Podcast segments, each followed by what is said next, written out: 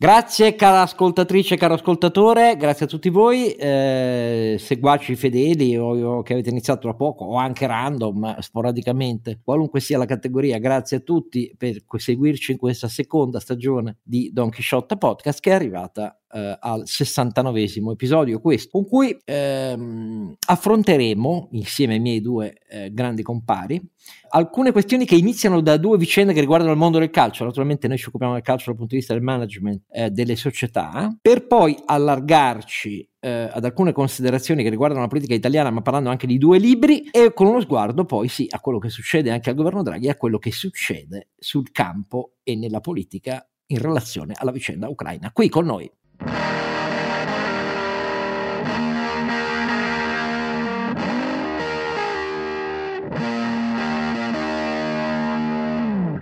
La voce dell'adattabile fino a un certo punto, disadattato molto, Don Chisciotte è sempre quella di Oscar Giannino, che vi ringrazia tutti quanti ancora una volta e ringrazia soprattutto i suoi due compagni di viaggio, eh, l'uomo del fare e l'uomo del pensare.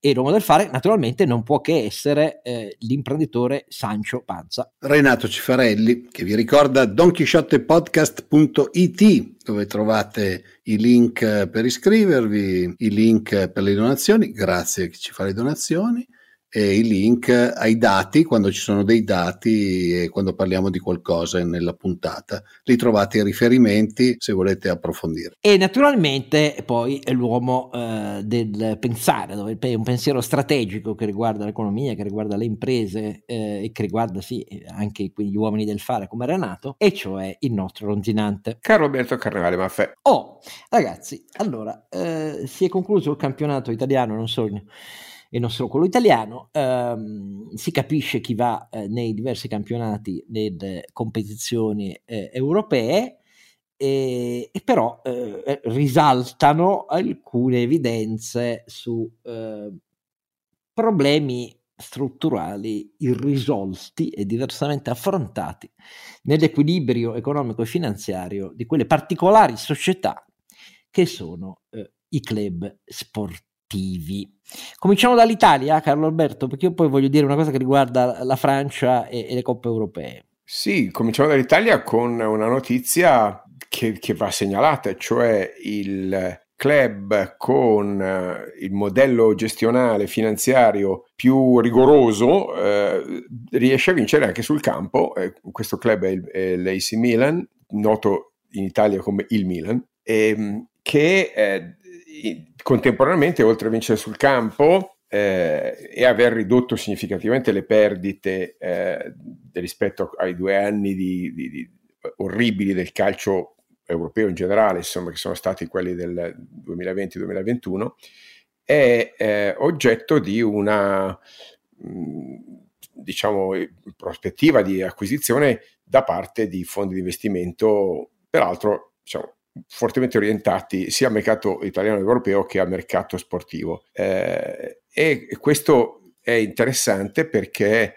eh, fa riflettere sul rinnovato interesse eh, da parte del, del mondo finanziario eh, rispetto appunto al, eh, allo sport del calcio che viene appunto da, da, un periodo di crisi molto importante. Il Milan vince il campionato in maniera sorprendente, visto che la squadra non era stata costruita per vincere, era stata una squadra per essere competitiva, ma certamente non, non eh, sulla carta non aveva le caratteristiche di, un, eh, di, una squadra in grado di vincere il campionato. Infatti ha vinto alla fine poi all'ultima giornata testa a testa con l'Inter, ma la cosa interessante riguarda la sua valutazione. Il Milan l'anno scorso era piazzato tra eh, i eh, club europei eh, molto cioè, relativamente in basso, diciamo, era fondamentalmente eh, intorno al quindicesimo posto della classifica, circa, circa valeva circa 400-500 milioni di euro. La transazione che eh, è sul tappeto adesso, la transazione che vedrebbe il fondo Elliott mettere sul mercato la, eh, l'intera proprietà del Milan a una valutazione tra un miliardo e 100, un miliardo e 3, si dice addirittura un miliardo e 8, quindi parliamo di triplicare o addirittura eh, quadruplicare il valore del, della squadra in, in, un anno soltanto. Teniamo presente che la Juve che è la squadra italiana, peraltro quotata in borsa, più importante, oggi viaggia sugli 850 milioni di capitalizzazione, avendo perso significativamente l'anno scorso era su 1 miliardo e 4. L'Inter è valutata intorno ai 800-900 milioni di euro, l'altra squadra quotata che eh, le altre due squadre quotate che sono la Roma e, e, e Lazio stanno, stiamo parlando di mh, 290 milioni 350 milioni circa de, de, ciascuna delle le due, le due romane. Eh, insomma il Milan a questo punto supera la Juventus eh, abbondantemente come eh, squadra eh, più valutata d'Italia e si colloca vicino alla top 10 ehm, eh, europea dove ci sono le due squadre eh, spagnole, prima di tutto Real Madrid e Barcellona intorno ai 2 miliardi e mezzo, 3 miliardi, poi c'è il, il grande gruppo delle, delle eh, inglesi con Manchester, Liverpool, eh, Manchester City, Chelsea, Tottenham, Arsenal, insomma lì stiamo viaggiando tra miliardi e mezzo e 2 miliardi e mezzo di euro.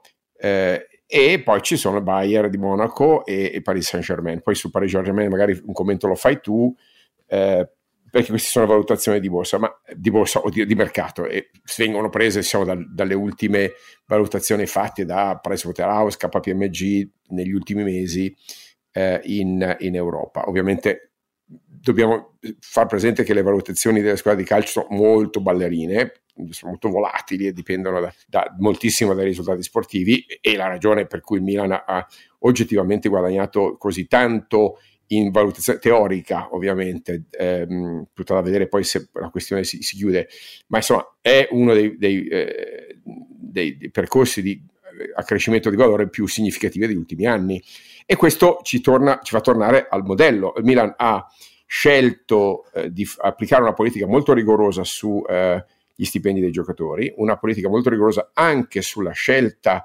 del, dell'impianto sportivo da parte tecnica, con una collaborazione molto forte fra eh, il team di selezione tecnica molto guidato da, da, da Paolo Maldini, cioè colonna del Milan, e ben integrato con eh, le scelte poi manageriali del, di, di, di, Elliott e scelte tecniche sul campo di, di, di, Pioli. Direi che l'espressione complessiva è stata quella di una squadra che ha disegnato un, un percorso di media company, che è la ragione per cui il fondo eh, che eh, la sta guardando, anzi i due fondi che la stanno guardando, che sono eh, appunto eh, Investcorp, un fondo eh, di origine eh, medio orientale che ha già investito in Italia da, da, molti anni, ricordo la prima acquisizione di Gucci ormai quasi 30 anni fa, e il fondo invece che è più vicino alla transazione che è Redbird Capital Partners, eh, che è quello appunto che sta negoziando intorno ai 1,3-1,8 miliardi. Ecco, il progetto di entrambi questi fondi è far diventare il Milan una media company. Ora, è niente di sorprendente, è il modello che oggi regge soprattutto le eh, squadre inglesi, ma anche quelle eh, eh, spagnole. È un modello che per funzionare bene ha bisogno di uno stato di proprietà, cosa che ancora oggi rappresenta il vero difetto del modello milanese, che pure diciamo, vince sul, sul, sul, campo, perché Milan e Inter si sono contese lo scudetto fino all'ultima, all'ultima, all'ultima giornata, però non ha ancora risolto e qui la colpa francamente della politica milanese è clamorosa, eh, perché cioè, il, il, calcio è comunque un asset importantissimo de, italiano e certamente milanese lombardo, quindi sprecarlo per beghe politiche per me, caro Oscar, è veramente imbarazzante. Eh, ciò detto, il progetto che vede il Milan fortemente orientato a diventare una media company, e ricordo che il Milan ha una ottima base organizzativa sul marketing, è uno dei dei, dei brand calcistici più popolari al mondo per la sua storia, ma anche perché il team organizzativo eh, media, social ha, ha, sempre fatto un ottimo lavoro. Bene, l'idea qual è ancora una volta? Che il calcio italiano può finalmente uscire dal modello paternalistico, provinciale, parrocchiale, molto spesso borderline con, con la veramente, insomma, non, mi, non, non, voglio dire la corruzione, ma insomma, certamente la mancanza di trasparenza e, e il segnale che questa cosa possa interessare anche l'Inter, per esempio, e, e possa contaminare possib- positivamente anche la gestione della Juve, che ovviamente ha sempre seguito una strada completamente diversa da, da, dal resto delle squadre italiane, collocandosi certamente nell'ottica di un modello manageriale ben gestito, ma insomma, però fu- fuori da un modello, eh, fa- fatemi dire, di integrazione vera da, da, media company, ancora un po' con gestione un po' paternalistica. Bene, se eh, il calcio italiano torna a essere interessante per gli investimenti eh, stranieri, è un po' merito di questa storia vincente del Milan, eh, che potrebbe allargarsi all'Inter e potrebbe di nuovo far ritornare eh, al centro del dibattito il modello di una eh, lega europea non in mano alla, mh, mm, fammi dire, alla cricca dell'UEFA con la sua organizzazione della Champions League poco trasparente eh, e potrebbe veramente diventare uno degli asset eh, in, diciamo media più importanti d'Europa. Eh, ciò detto, eh, il eh, quadro europeo non è rassicurante, caro Oscar, e abbiamo visto col caso del Paris Saint-Germain che non si riesce ancora a far rispettare il fair play finanziario, ci sono ancora situazioni completamente fuori controllo dal punto di vista del rapporto fra eh, stipendi dei giocatori e bilanci complessivi delle società di calcio. Ecco, quindi se Milan da solo non fa primavera, però ecco, voglio dire che la, il ritorno dei, degli investitori internazionali, dell'interesse degli investitori internazionali sul mercato italiano e sul mercato del calcio in particolare eh, va, va, colto come una, un segnale positivo. Ecco, eh, ciò detto, mi piacerebbe vedere una UEFA in altre mani e con la lucidità di mettere eh, ordine a un uh, mercato che quello del calcio che oggettivamente merita ben altre strutture, meriterebbe un progetto di Champions o di Superlega sportivamente corretto e finanziariamente attrattivo e non ci siamo ancora assolutamente.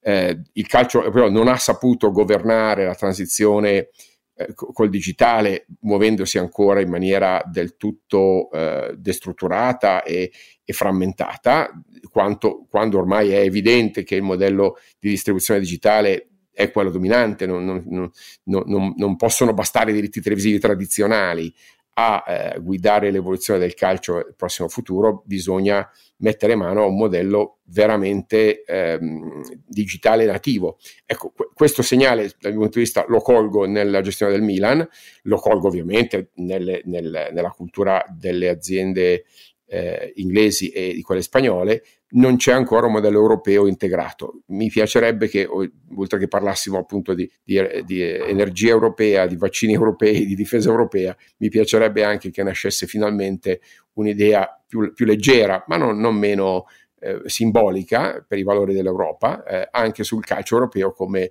modello sportivo esemplare per il resto del mondo. Allora, io faccio alcune considerazioni sullo stato dell'arte intanto alle misure, eh, delle misure europee e del contrasto eh, che rimane apertissimo mentre registriamo tra uh, la Federazione Italiana Gioco Calcio e uh, la Lega Calcio, cioè la Confindustria dei club di Serie A, relativa alle stesse regole in Italia invece rispetto alla proposta della Federazione Italiana Gioco Calcio. Sono sicuro che eh, per chi ci ascolta del tifoso siano cose abbastanza note, per tutti gli altri invece no, perché stiamo datta- eh, trattando di evoluzione eh, di regolamenti che hanno a che vedere con la stabilità eh, finanziaria e la solvibilità delle squadre di calcio. In UEFA, eh, come stanno le cose? In UEFA eh, ad aprile, a seguito delle fortissime polemiche, in realtà relative al fatto che la UEFA è stata inadempiente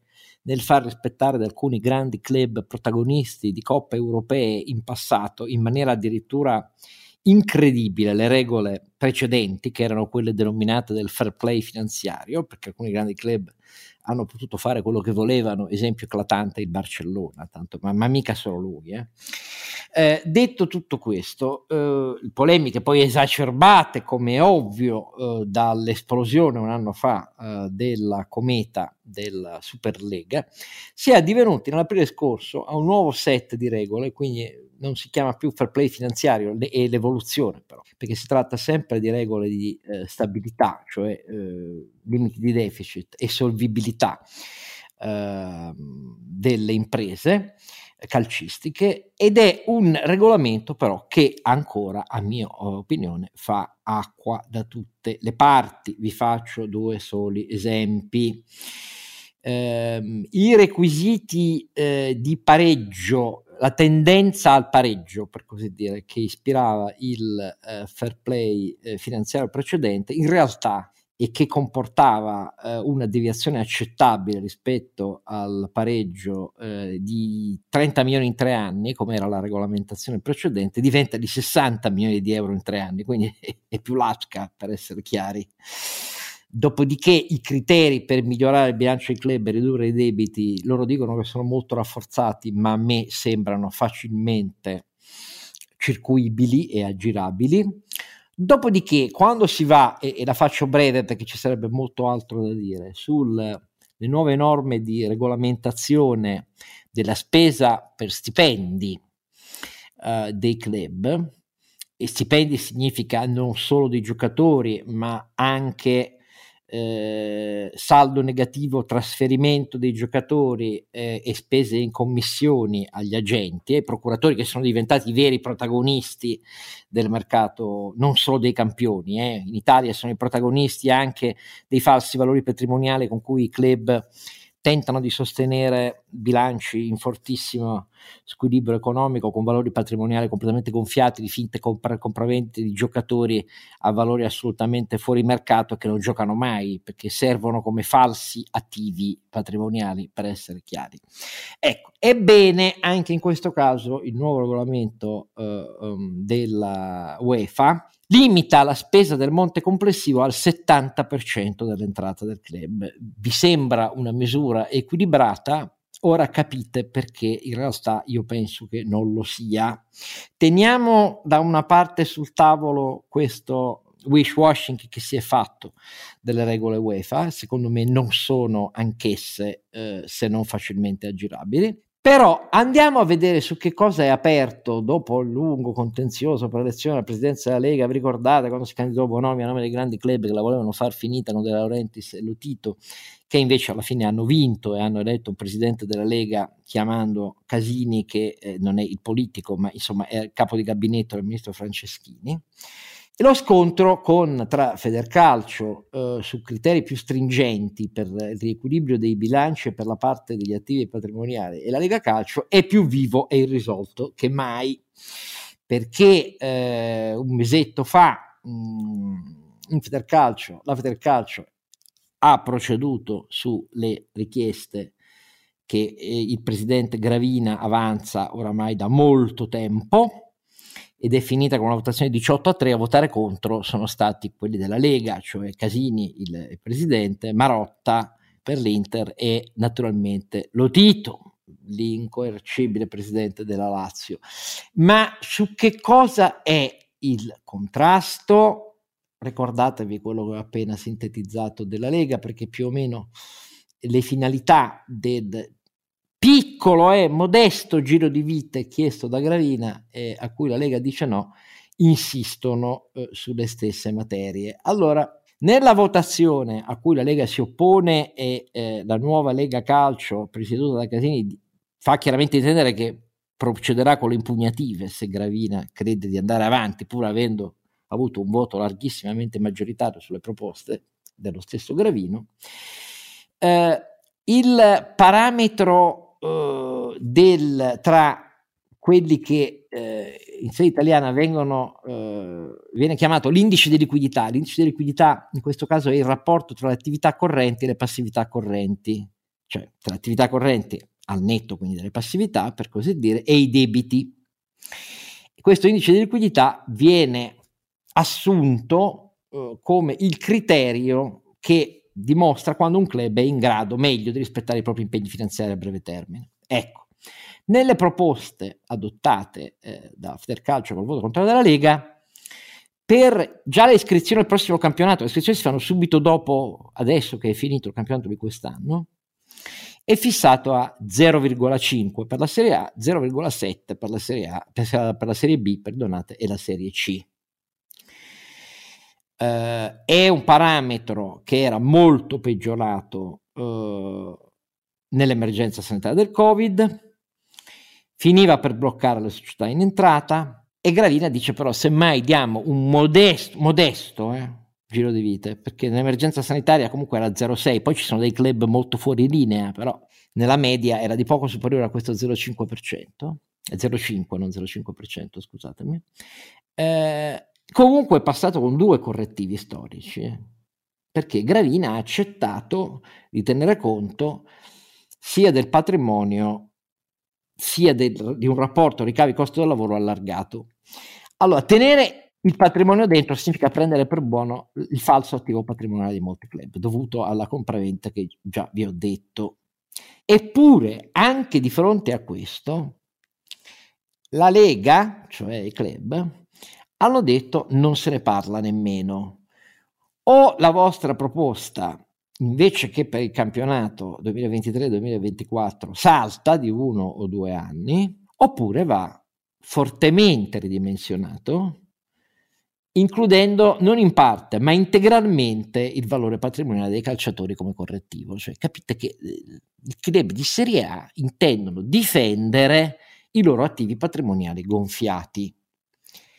Ecco, questa è attualmente la condizione di scontro che, perdonami Carlo Alberto, ai miei occhi indica una fortissima volontà ancora della parte vincente della Lega Calcio di difendere attivi patrimoniali che sono inattendibili. Va, non voglio usare falso perché non voglio crearmi eh, querele, però è così perché io l'ho spiegata in maniera sintetica, ma basta vedere il contrasto e basta vedere come sia nel caso europeo, in maniera diversa dal nostro, nella realtà il giro di vite sia molto morbido e con ampie deroghe negli anni. E poi nella sostanza lo scontro che resta aperto sulle società, sui club sportivi di calcio italiano, quando si tratta di sostenibilità e solvibilità, eh, dimostra che si è lontanissimi dal volere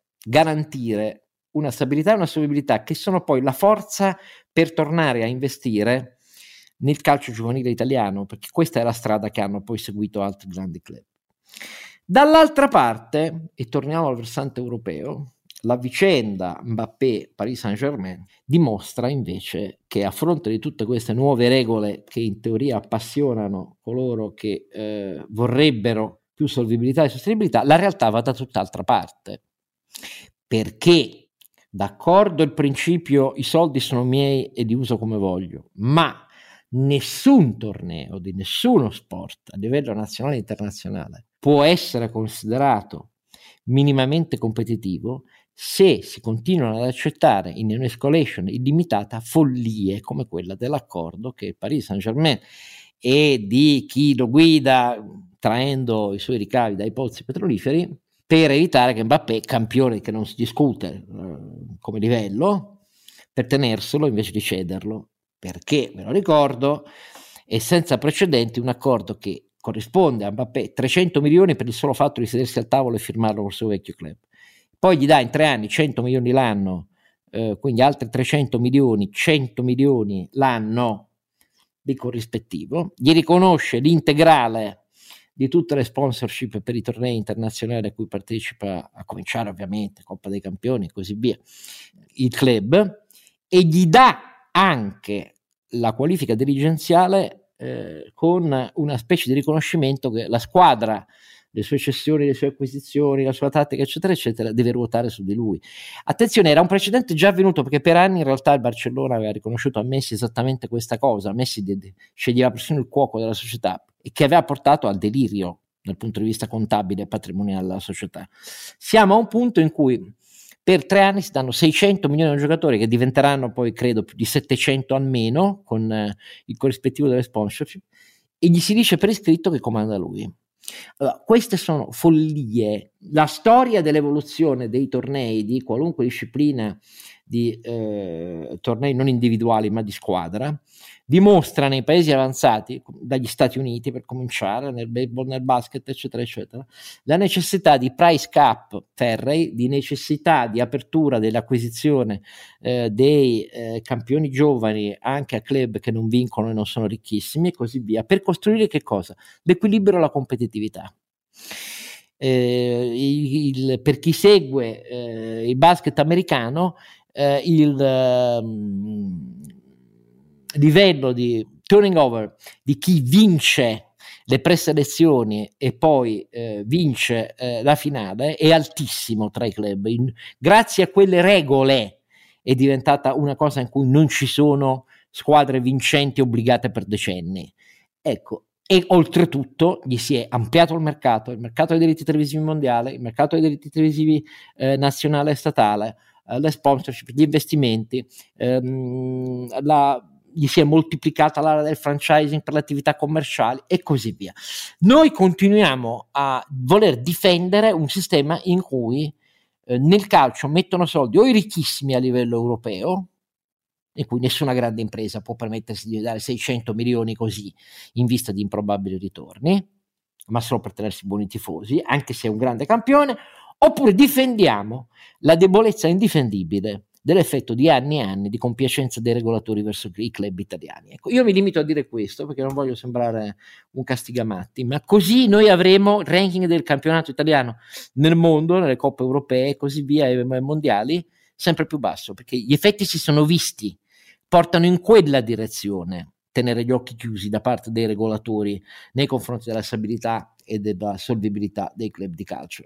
Non me ne vogliano i tifosi, nessuno qui pensa di fare l'austerity, però fare i buffi coperti da finti attivi patrimoniali dovrebbe essere considerata la via per assicurare la morte di un calcio competitivo.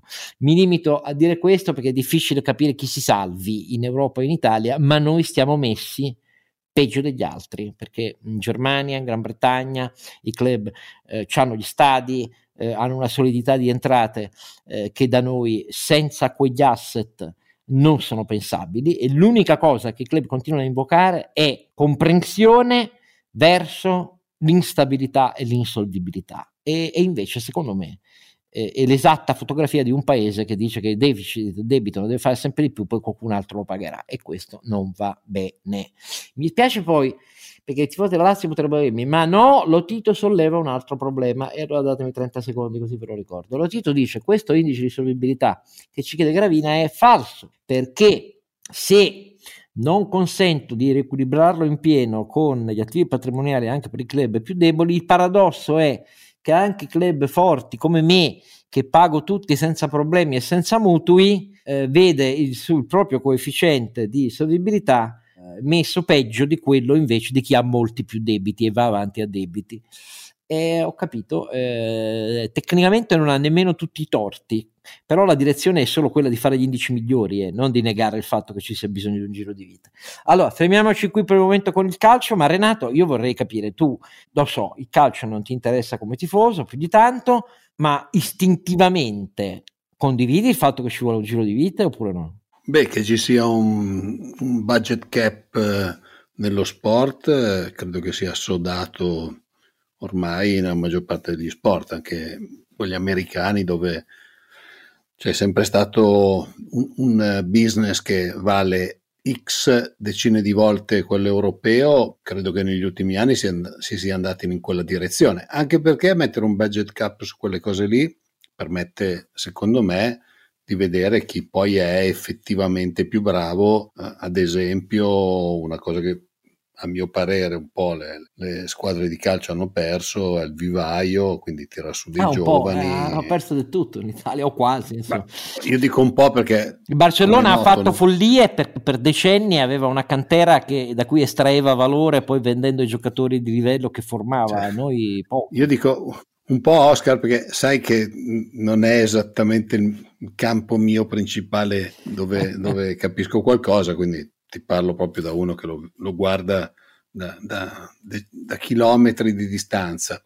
Però credo che sia, che sia abbastanza doveroso proprio perché se no, se tu trovi o il, ma anche il fondo per dire che ha voglia di investire soldi eh, eccetera, ad un certo punto arriva qualcuno che ha talmente tanti soldi che poi vince sempre lui facendolo diventare poco interessante e poco no il bello è che il Paris Saint Germain malgrado le follie che ha speso in questi anni non ha neanche vinto la coppa cioè ha detto tutto eh, ma quella è la dimostrazione che poi non è detto che con i soldi si riesca a fare tutto eh. Eh, infatti. Allora um... sì, sì, voglio solo ricordare una cosa che da dieci anni circa dall'introduzione della Financial Fair Play eh, i risultati comunque si sono visti a livello aggregato europeo. Poi, a livello aggregato sì. Sì, nel senso che eh, il, le top divisioni europee perdevano quasi 2 miliardi nel 2010-2011, prima della pandemia, quindi 2017-2018 erano addirittura eh, in, in, in, in territorio positivo con un percorso di recupero abbastanza evidente. Ciò detto, è chiaro che la pandemia ha fortemente penalizzato tutti i club, con la scusa appunto di, di una situazione di transitorietà, si stanno ancora tollerando le cose che hai detto, Oscar, e insomma, non si è ripreso un percorso di disciplina finanziaria invece essenziale. Il coordinamento europeo però, caro Oscar, è indispensabile. Mi spiace, ma non, non penso sia un problema risolvibile. Forse dovrebbe cambiare mani, ecco, questa mm, è la mia mm, mm, mm impressione. esatto, perché insomma, se il perimetro corretto è l'Europa, non si capisce perché le regole non ah, devono sono, veramente sono, essere sono applicate a livello europeo come in tutti gli altri mercati. Il calcio sembra vivere in una situazione di extraterritorialità quando rimane uno dei, dei mercati più interessanti, più più attrattivi d- del mondo. Cioè, il calcio europeo rimane un asset eh, estremamente importante, purtroppo in mano per ora ancora, insomma, a, a, a, a eh, diciamo, istituzioni e gestori non all'altezza del suo potenziale. Va bene. Però io avevo una proposta da fare prima sì. di andare ah. alla pausa, che è questa, che mi sembra molto interessante, che le squadre di calcio comprino per ogni lido una concessione balneare. in modo che così i tifosi vanno nel bagno Milan, bagno Inter. Bagno... Ma prima bisogna indennizzare ovviamente il, l'uscente no, con, penso, insomma, almeno 45 anni di flussi di cassa eh, ufficiali o anche Va non bene. ufficiali. Vedo che fremete dalla voglia di parlare dell'Italia e quindi pausa e ricominceremo di là. Allora, eh, cari compari, eh, Draghi dicono che si è svegliato, ha puntato i piedi e così via, perché ha detto appunto in un consiglio ministri di 8 minuti ho approvato il DDL concorrenza entro fine maggio, oppure metto la fiducia e buonanotte. Io considero questa cosa, continuerò a ripetere viva Draghi, cioè, nessun paragone è possibile col disastro Conte eh, che l'ha preceduto e non solo per l'autorevolezza, il prestigio internazionale, eccetera, ma anche insomma mm. per il cambio di passo che c'è stato con il generale Figliuolo e almeno l'introduzione descritta del PNRR e così via. Però detto questo, io considero questa doccia di realismo tardiva, perché la cosa è cominciata l'autunno scorso, eh, si è imperniata su una legge di bilancio in cui si è dato ai partiti mano libera per orrende scelte sugli 8 miliardi di interventi sul fisco, che di fatto hanno disastrato e privato di ogni sostanza poi la delega di riforma fiscale.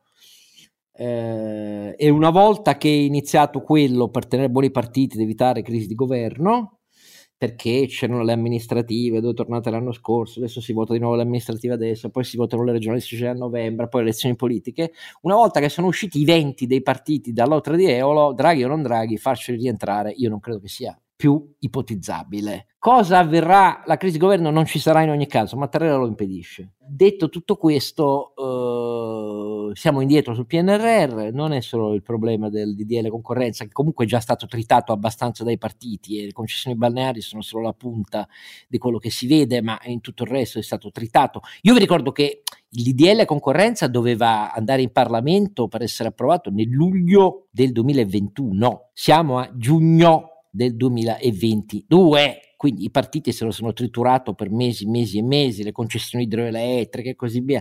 Non vi faccio eh, perdere tempo su quante cose si sono triturati, però detto tutto questo adesso è tardi. Quindi Draghi in qualche maniera se la caverà. Invito tutti a leggere un rapporto di Open Policy uscito la settimana scorsa su quanto siamo indietro rispetto ai milestones, cioè le tappe intermedie delle misure da varare del PNRR. Non c'è solo questa faccenda qua, c'è il codice degli appalti, tante altre cose importantissime, eh, però quello che conta è la politica. Come avete visto, Berlusconi si è accodato a Salvini e ai 5 Stelle oramai, no? tutti quelli che hanno problemi nei sondaggi elettorali puntano i piedi, eh, non voglio dire cosa penso delle cose penose dette da Berlusconi sull'Ucraina, ma non, ma non, ma non mi stupisco di nulla. Ecco. Non, io non mi stupisco. Quindi io la vedo come una china in discesa di cui salveranno le apparenze. Spero di sbagliarmi, ma non credo che i partiti recupereranno disciplina. Disciplina poi. Non è mai stato un governo di priorità nazionali, di emergenza nazionale condivisa. È nato in un altro modo, non lo è stato e, e, i sondaggi pagano più di riforme incisive e organiche. Non c'è stata e non ci sarà una riforma incisiva delle politiche attive del lavoro e degli ammortizzatori sociali, come la delega fiscale lascia risolto della troppa ampia forbice della tassazione sui redditi da capitale. Eh, la forma dell'IRAP, se c'è, è solo per le persone fisiche, professionisti e ditte individuali, e per il resto l'IRAP resta. Eh, resta il fatto che sui proventi da redditi, voglio dire, da investimenti nelle imprese si paga il 26% di aliquota, mentre si paga il 10% su affitti di case eh, affittate a tempi lunghi e il 12,5% sui titoli di Stato, sui titoli di Stato. Questo significa spiazzare l'economia reale. Eh, I soldi per eh, non fare più quota 100, ma consentire comunque un, ri- un rientro troppo graduale, li hanno trovati, i soldi per rifinanziare il reddito di cittadinanza senza modificarne né il criterio di attribuzione che non acchiappa i poveri assoluti del nord, che si calcolano secondo un criterio che è irriducibile rispetto alla quota standard nazionale fatta per il sud.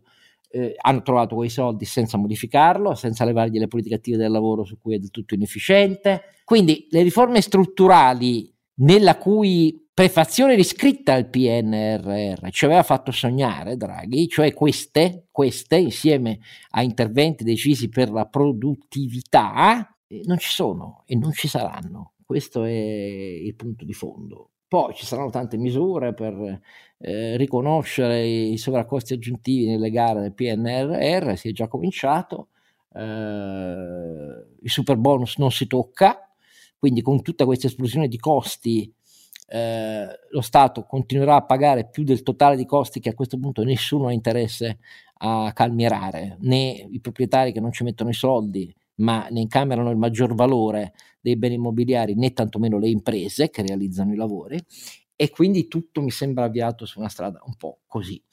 Eh, detto tutto questo, eh, io voglio dirvi solo eh, consigliarvi due libri e poi do la parola ai miei due compari. Eh, uno è un brevissimo testo di 100 paginette snelle, editore Il Mulino, autore Giuliano Amato. Titolo Bentornato Stato, però poi c'è una virgola e un ma. Bentornato Stato, ma.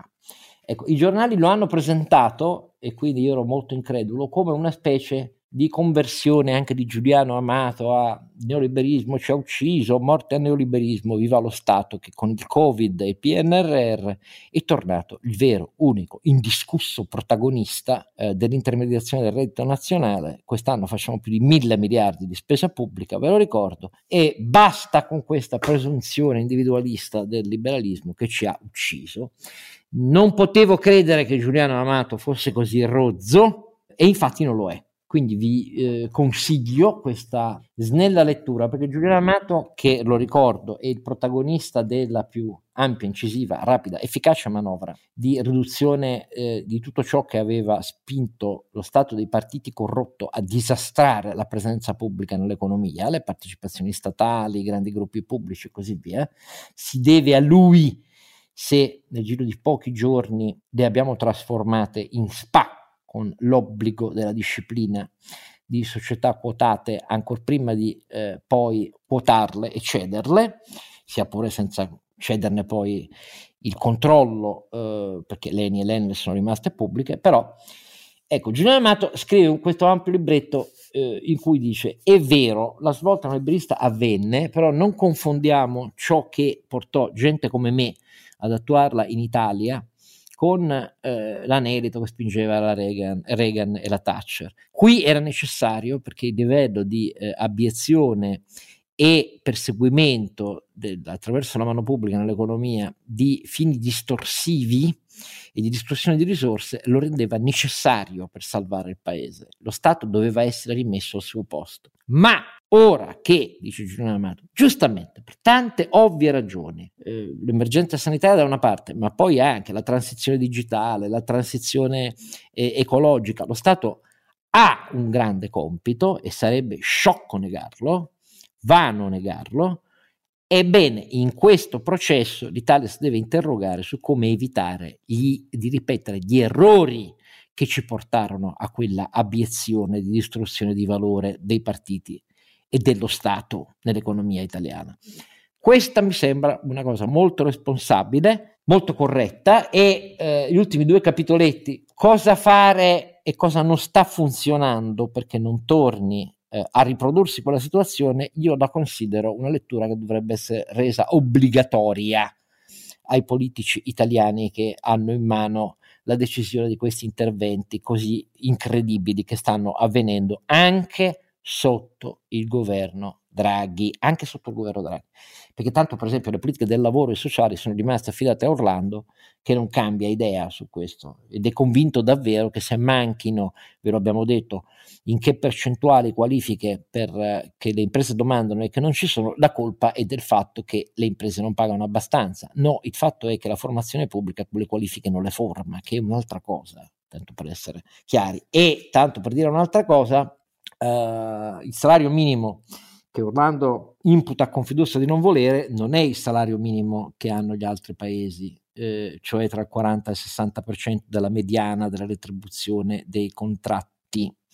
No, il salario minimo che ha in mente lui è un intervento di Stato e pubblico sul totale della retribuzione, compreso tutto quello che riguarda il welfare aggiuntivo, i premi, eh, il TFR, le ferie e così via.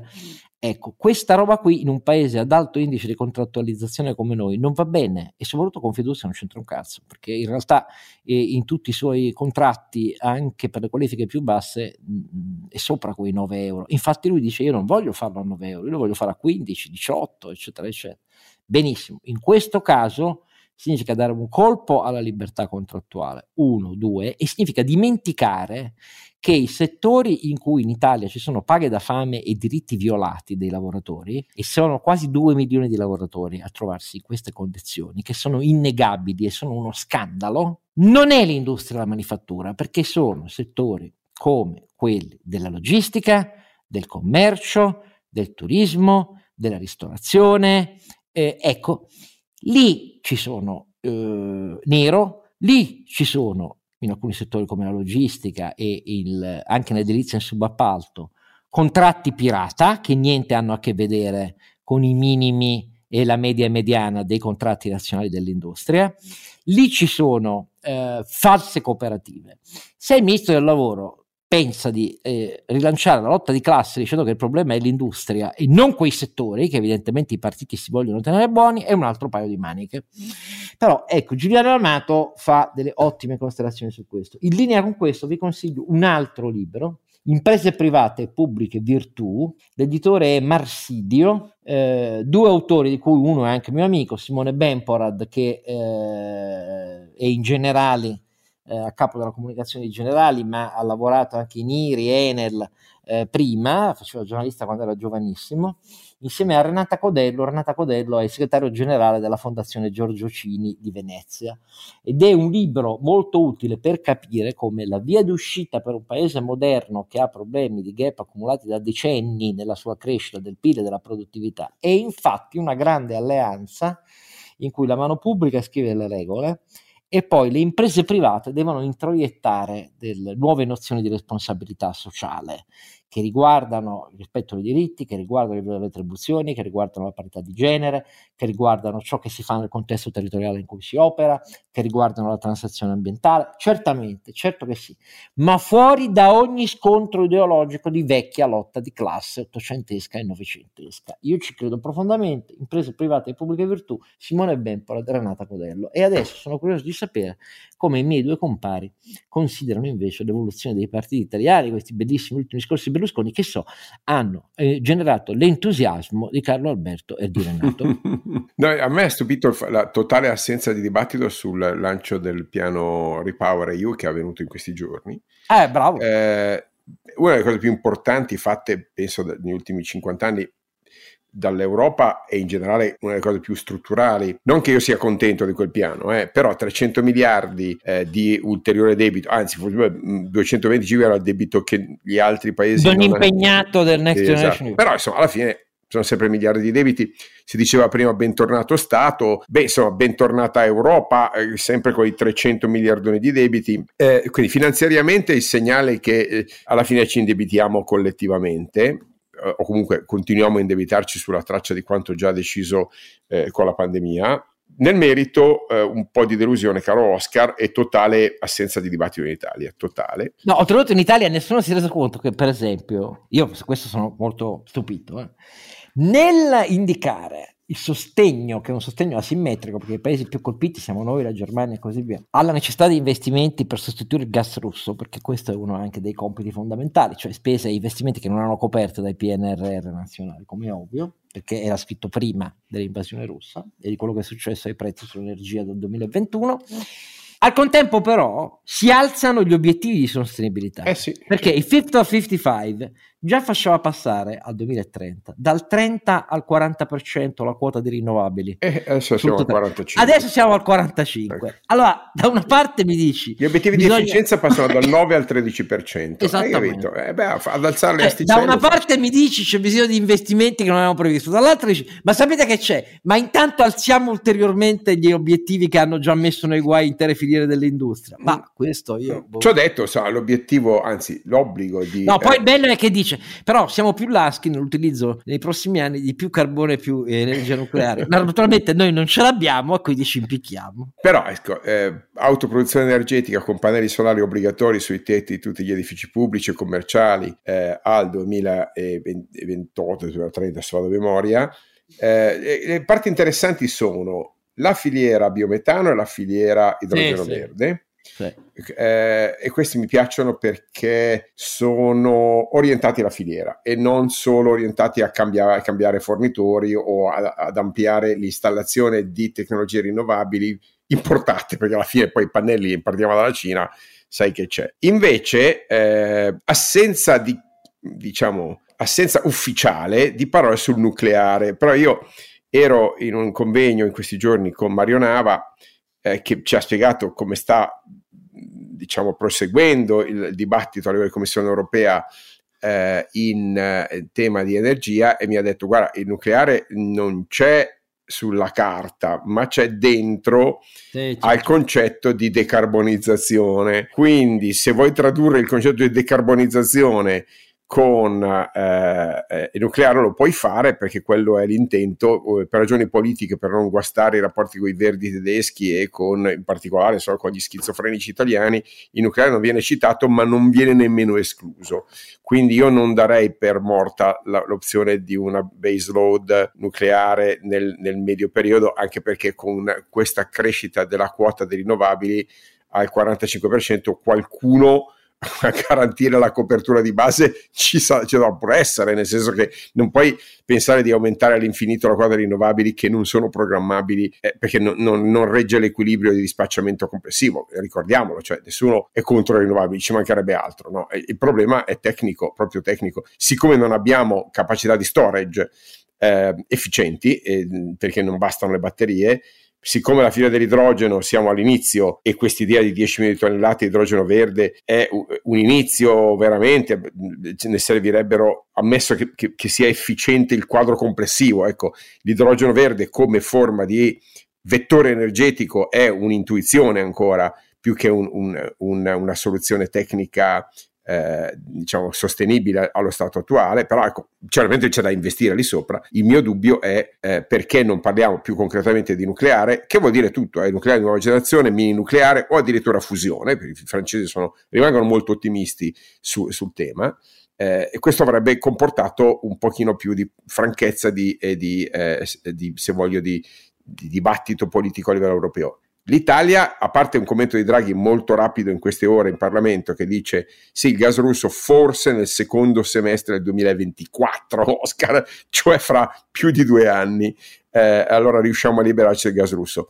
Il che ti dimostra, caro Oscar, visto che abbiamo avuto un po' di, di, di, di eh, querelle su questo tema, ti dimostra che anche una persona pragmatica come Draghi e molto determinata a supportare il, la causa ucraina alla fine, fatti i quattro conti, si è reso conto che ad impossimilia. No, no, no, no, no, cioè... no, no sono, continuano ad essere d'accordo. Quella è la cifra dell'ENI. Questo dimostra solo che i governi fanno la politica energetica che dicono i gruppi di Stato, importatori. Punto.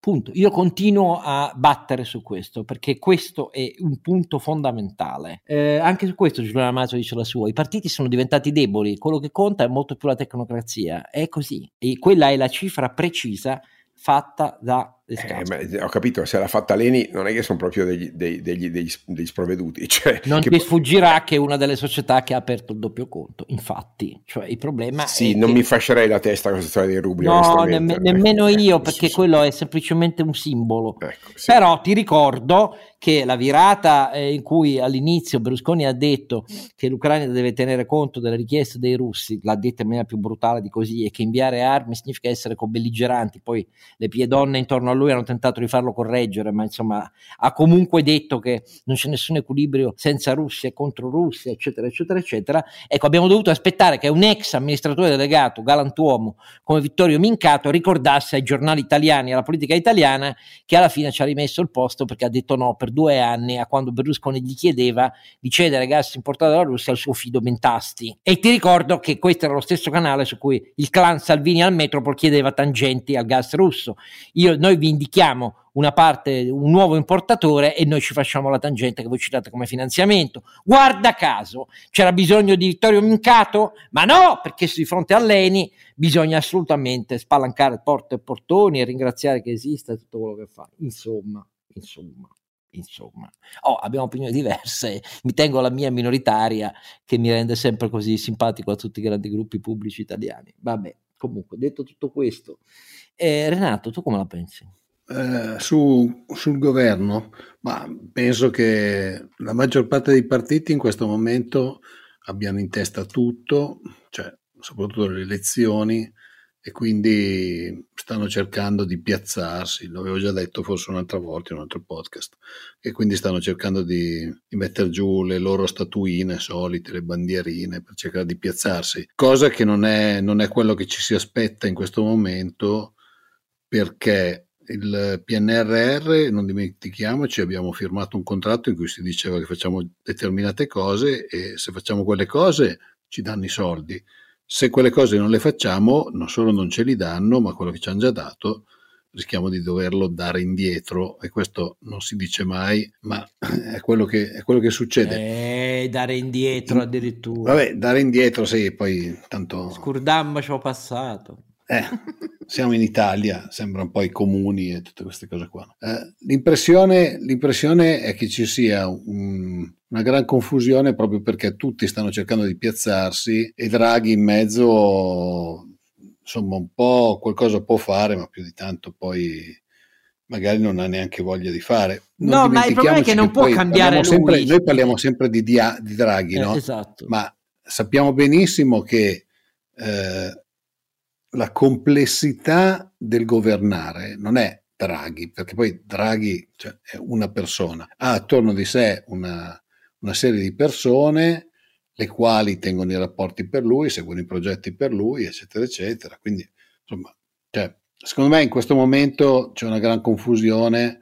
In qualche caso, probabilmente, mi permetto di dire che qualcuna delle persone che sta seguendo determinati progetti, magari non è politicamente avvezza a seguire le paturnie dei nostri politici che tutte le mattine si alzano e devono fare una dichiarazione, eccetera, eccetera. Insomma, allora, quello che, quello che io vedo, quello che io vedo è che tutti i segnali che stanno uscendo da parte delle aziende, da parte del, diciamo dell'opinione pubblica, delle attese sull'andamento dell'economia nei vari paesi europei vira sempre di più alla tempesta, alla famosa tempesta perfetta che Carlo Alberto ne aveva parlato. Ormai tempesta perfetta lo leggi in un sacco di posti. Qualche giorno fa, poi ammetto sono in un periodo un po' così, ehm, ho visto passare una notizia sul Financial Times di un aumento dei prezzi alla produzione in Germania del 33%, poi non l'ho più ritrovata se devo essere sincero, era una notizia di quelle live, eh, però quello è quello che sta succedendo, cioè quello che sta succedendo è che le aziende sono strette ormai fra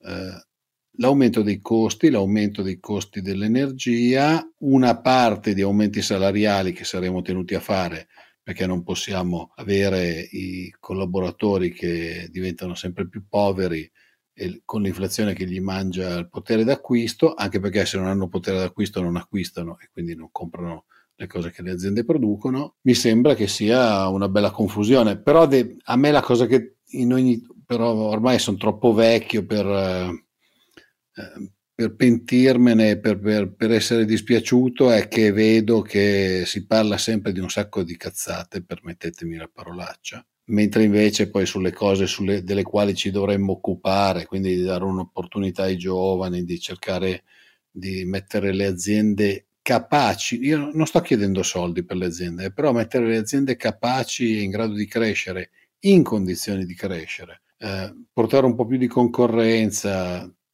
tagliare tutte le sacche, tipo tutte le municipali, cioè molte municipalizzate, non tutte naturalmente, però molte municipalizzate che sono dei buchi neri, di tutte queste cose qua non, non solo non si fanno, ma non se ne parla.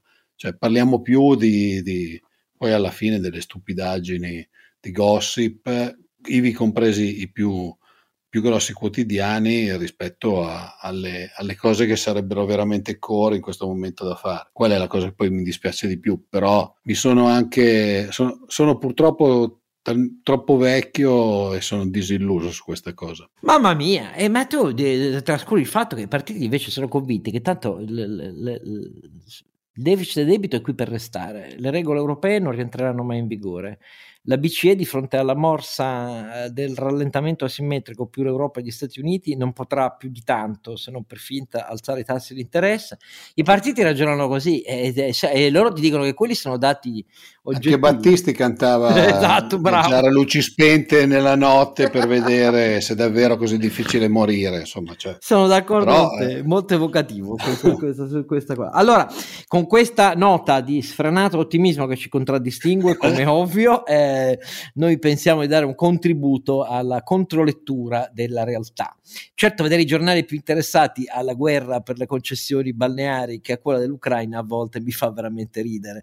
Però detto tutto questo, questo è il paese in cui ci tocca vivere ed è il paese che poi comunque ha dentro di sé risorse, capacità, eccellenze eh, che lo fanno comunque galleggiare. Questa poi è la forza di questo paese, di gente cioè abituata a uh, fare le cose prescindendo da tutti gli ostacoli aggiuntivi che c'è nello zaino e quindi viva loro, perché poi in definitiva noi è a loro che dedichiamo soprattutto, oltre ai milioni di italiani purtroppo ridotti in povertà assoluta da un welfare così sbilenco fatto di bonus a tempo perché i soldi ce l'ha già, la casa ce l'ha già e così via. Ecco, queste sono due, due facce di questa singolare medaglia italiana che per il momento neanche Draghi riesce a cambiare in maniera significativa e a questo punto, nel ringraziare i miei due compari, non mi resta che darvi appuntamento al mitico, positivissimo, pieno di fiducia straripante di proposte che riconoscono la meravigliosità di questo sistema politico dei partiti, Berlusconi, Salvini, tutto il mondo ce l'invidia. Berlusconi, Salvini, Conte. Nel settantesimo episodio noi canteremo le lodi di questa fantastica troica Berlusconi-Salvini, Conte che ci promette un luminoso futuro e quindi non potrete mancare. Mi sono ricordato che quella sera lì ho da fare. no, no, no, sei cooptato in maniera coatta, quindi c'è poco da fare. Vigio anch'io, Oscar, ti lasciamo solo. si ride, si ride come vedete.